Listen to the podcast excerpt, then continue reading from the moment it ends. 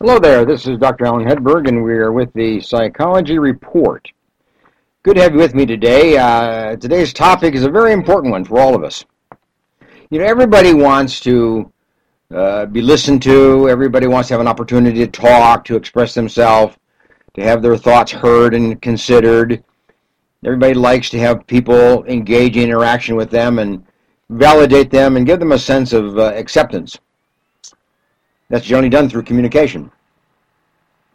However, communication itself, the way we communicate, and um, how we do it, where we do it, and those kind of things, can make a difference between our being accepted or rejected.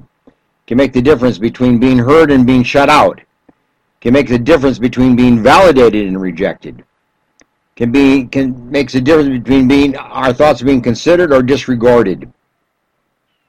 You, you probably have heard the phrase, as we all have, it's not what you said, it's how you said it.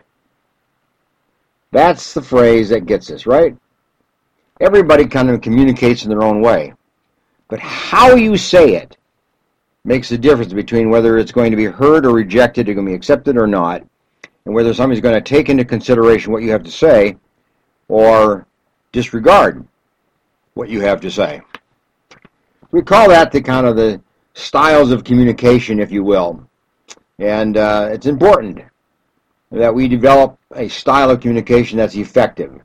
Whether we talk at home or we talk in church, we talk at home, we talk in work, we talk in the community, we talk on the street corner, in the grocery store, or wherever it is. It isn't a matter of where we talk, it's how we express ourselves. Effective communication helps make and keep friends and increases the personal value of an individual. So we want to be effective in our communication. You know, but if you look at the ways people communicate, maybe even you consider the way that you communicate, there are two different styles of communication. Now, there are probably many, but let's just break it down into two main ones, okay? The style of communication that produces stress is one, and the other one is the style of communication that reduces stress in other people, and maybe in your own self as well. Let's take a look at some of these examples. What are some of the examples of how people talk, communicate, but in the process of doing it, it produces stress in other people? For instance, interrupting others, not letting people talk, complaining or whining all the time, being critical and finding fault with others and other things, speaking dogmatically, is another one. Making fun of other people, evading questions and not answering questions or concerns that people express, talking too much with you should or you ought, using those words way too much, as if you're telling people how they must live. And of course, always asking the question why. Why this? Why that? Why? I mean, those are just a few examples of how people talk and in the process of that introduce a great deal of stress in other people and therefore experience a great deal of stress themselves. That's stress talking, if you will. That's stress talking style. And um, just be careful. Do a little check mark on yourself. Are you one that does not let other people talk? Are you one who interrupts? Are you one who speaks dogmatically? Are you one that teases other people, even inappropriately? Are you one that makes fun of other people? Do you evade, you know, honest questions and concern and don't want to talk about them, don't answer? Do you give too much shoulds and wants and you know, they ought to be doing something, they ought to be doing this? Do you flatter too much, even insincere flattery? I mean, what do you do? What is your style of communication that produces stress in other people? And that's the reason people back off from you, walk away from you, do not engage you, do not uh, talk to you at any given length other than to just say hello and goodbye. What's important in our communication style is that we have a style that attracts people and engages people and invites people to engage in a conversation back and forth so that two people come to know each other, two people come together and to be uh, like unified, if you will, or to have a sense of being on the same page. Friendship. Even in marriages and in family relationships, sometimes we just talk in a way that produces stress in the other person. And then we wonder why the marriage is not strong or good, and we wonder why our family life is not really effective. Well, we have bad communication styles. And a bad communication style is one that produces stress in other people. But what about the communication styles that emphasize positives, or what I refer to as reduces stress in other people? Take their stress level down a couple notches. You know, when people find you a person who reduces their stress, they're going to be attracted to you. They're going to be compelled to want to talk to you more and be around you and seek you out and to invite you to be part of their life. Okay, let's take a look at some of them. Do you smile and do you greet people when you see them? Or do you wait for them to greet you first and then you respond? No. To reduce stress, do a lot of smiling. Do a lot of greeting of people. And in an honest, sincere kind of way. Show interest in other people. Show interest in the things that they have done and the things that, that they are doing at the current time. Where they have been, where they've lived, where they've gone to school, and some of their life history a little bit. Show interest. Ask questions. Agree with other people whenever you can. I mean, sometimes you can't agree on everything, but you can agree on some of the things. But seek agreement. Seek ways in which you can at least come to common term on some point of the conversation or some point of what was just said. Disregard the, the, the areas or the issues that you disagree on or that would cause controversy. Just, just, just overlook that. Just overstep that. Walk around that puddle, so to speak and just engage in the genuine conversation uh, where you can agree and where you can have some commonality. Let other people share their values. Let other people share their ideas. Let other people share their points of view. Let other people tell the story. Let other people answer the question. See, you don't always have to be the one that engages in the conversation first and foremost. Let other people enter in and join the conversation and answer first. And then, then you can come in and maybe add your two cents worth of your comments. Respect the opinions of others. Obviously, that's very important. People are drawn to people who respect them, but respect their opinions, respect their point of view, respect their ideas. It's not a matter whether you agree with it, but do you respect them for having that particular point of view or having that experience that they want to share with you? Don't up and ship them. Don't oh, try to overtalk. Don't try to come up with something better or different. Just accept their story, whatever it is, and show that you have interest in it. Compliment other people, but sincerely, if you will. Make sure you compliment, you praise, you commend, you affirm other people for what they've done, for who they are, how they look, what they're saying, kind of what their thoughts, how they've expressed themselves, something about them. But share a compliment in some kind of way. Be on the positive side that. And if you're going to give a suggestion, make sure you give it constructively. Don't tell people what they can't do or shouldn't do or what they did wrong. Always give a suggestion of what they could have done better, differently. Suggestive uh, comments are good, but they need to be done constructively. The story of my father one time was he was in the physician's office and he was constructively telling the physician how to be a different kind of a doctor, how to have different bedside manner. And he noticed that the physician got a little bit edgy you know, when he was making his comment. And, and he just said to the doctor, Doctor, you're a good doctor. Don't worry about it. You're a very good doctor. I just want you to be better. And that's the idea. Whenever you give a criticism or you may give a comment about something, give it from the point of view of how that person could be better, how that program could be better, how that institution could be better, how that plan could be better carried out, how that idea could be better implemented.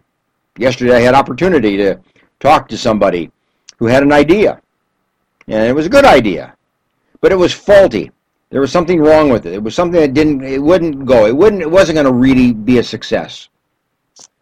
So I said, may I, may I comment? May I just maybe make a suggestion to you how you might tailor this a little bit differently and maybe it'll be better for you and then better for the people you're trying to work with. So I gave him a suggestion when he invited me to do so. And you know what? He bought it. He thought the idea was great. He thought the idea would be very much helpful to him. So he took it home and now he's working on it. See, sometimes you have a suggestion, but you have to ask people if it's all right if you give that suggestion. Or you have to give it in the context of let me give you a suggestion. Maybe this will even improve that idea a little bit better. You see? Stress is also reduced when you listen attentively. You know, people when they talk, they want to have somebody look at their eye. Somebody want them to you know, look into the face. They want to make sure that you're listening, but you're listening ten- attentively. You see? That's what's important. Stay on the topic of the conversation. If the person is leading the conversation, stay on that topic. Don't shift it to another topic that you want to talk about.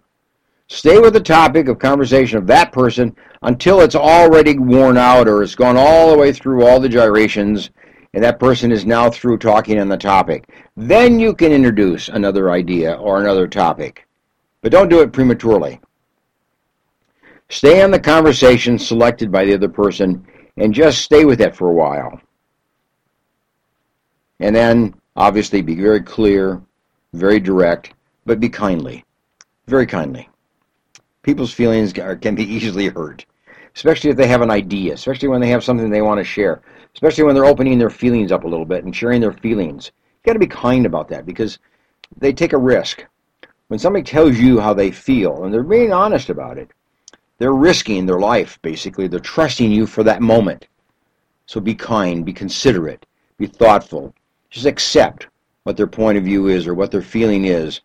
You don't have to kind of challenge it. You don't have to kind of change it. You don't have to do therapy on the mall, at the spot.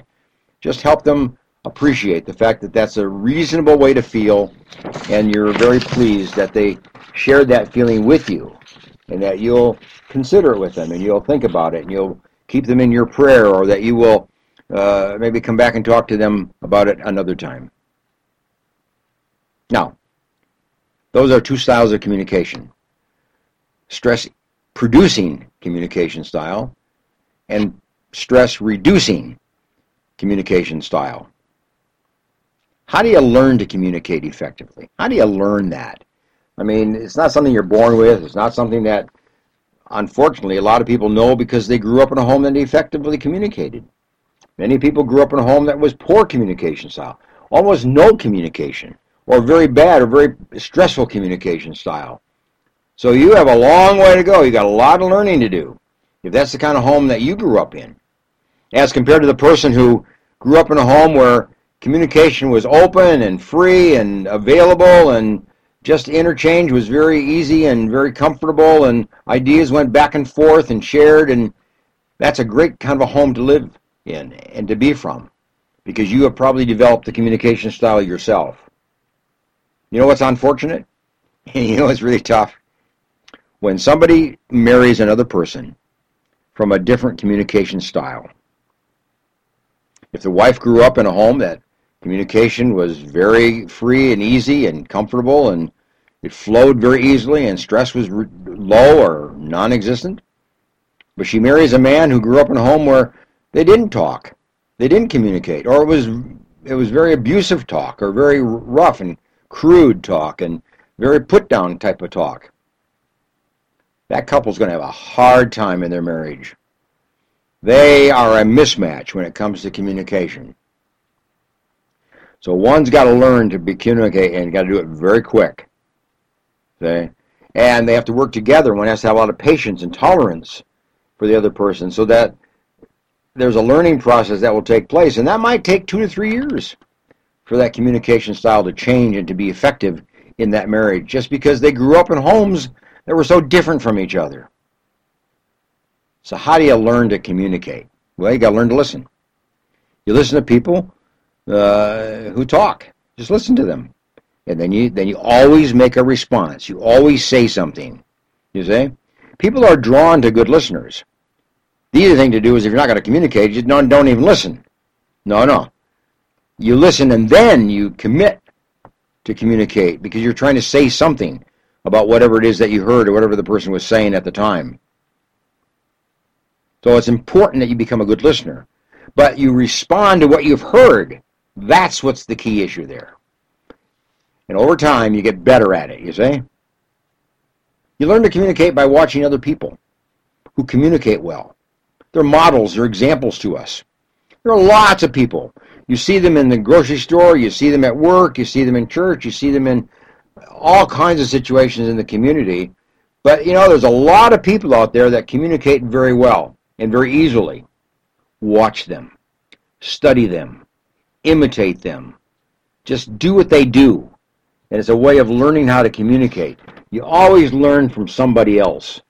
And you do it by watching and listening and then practicing, trying it out and practice it until it becomes natural for you to talk in that same way. Starting a conversation, adding points to a conversation, adding points to a conversation that's developing. Let it develop a little bit by your being part of it. That's how you learn to communicate effectively. You also learn to communicate effectively by just being assertive, just expressing yourself, your opinions, your ideas, your value points of view, your your opinions on whatever it is.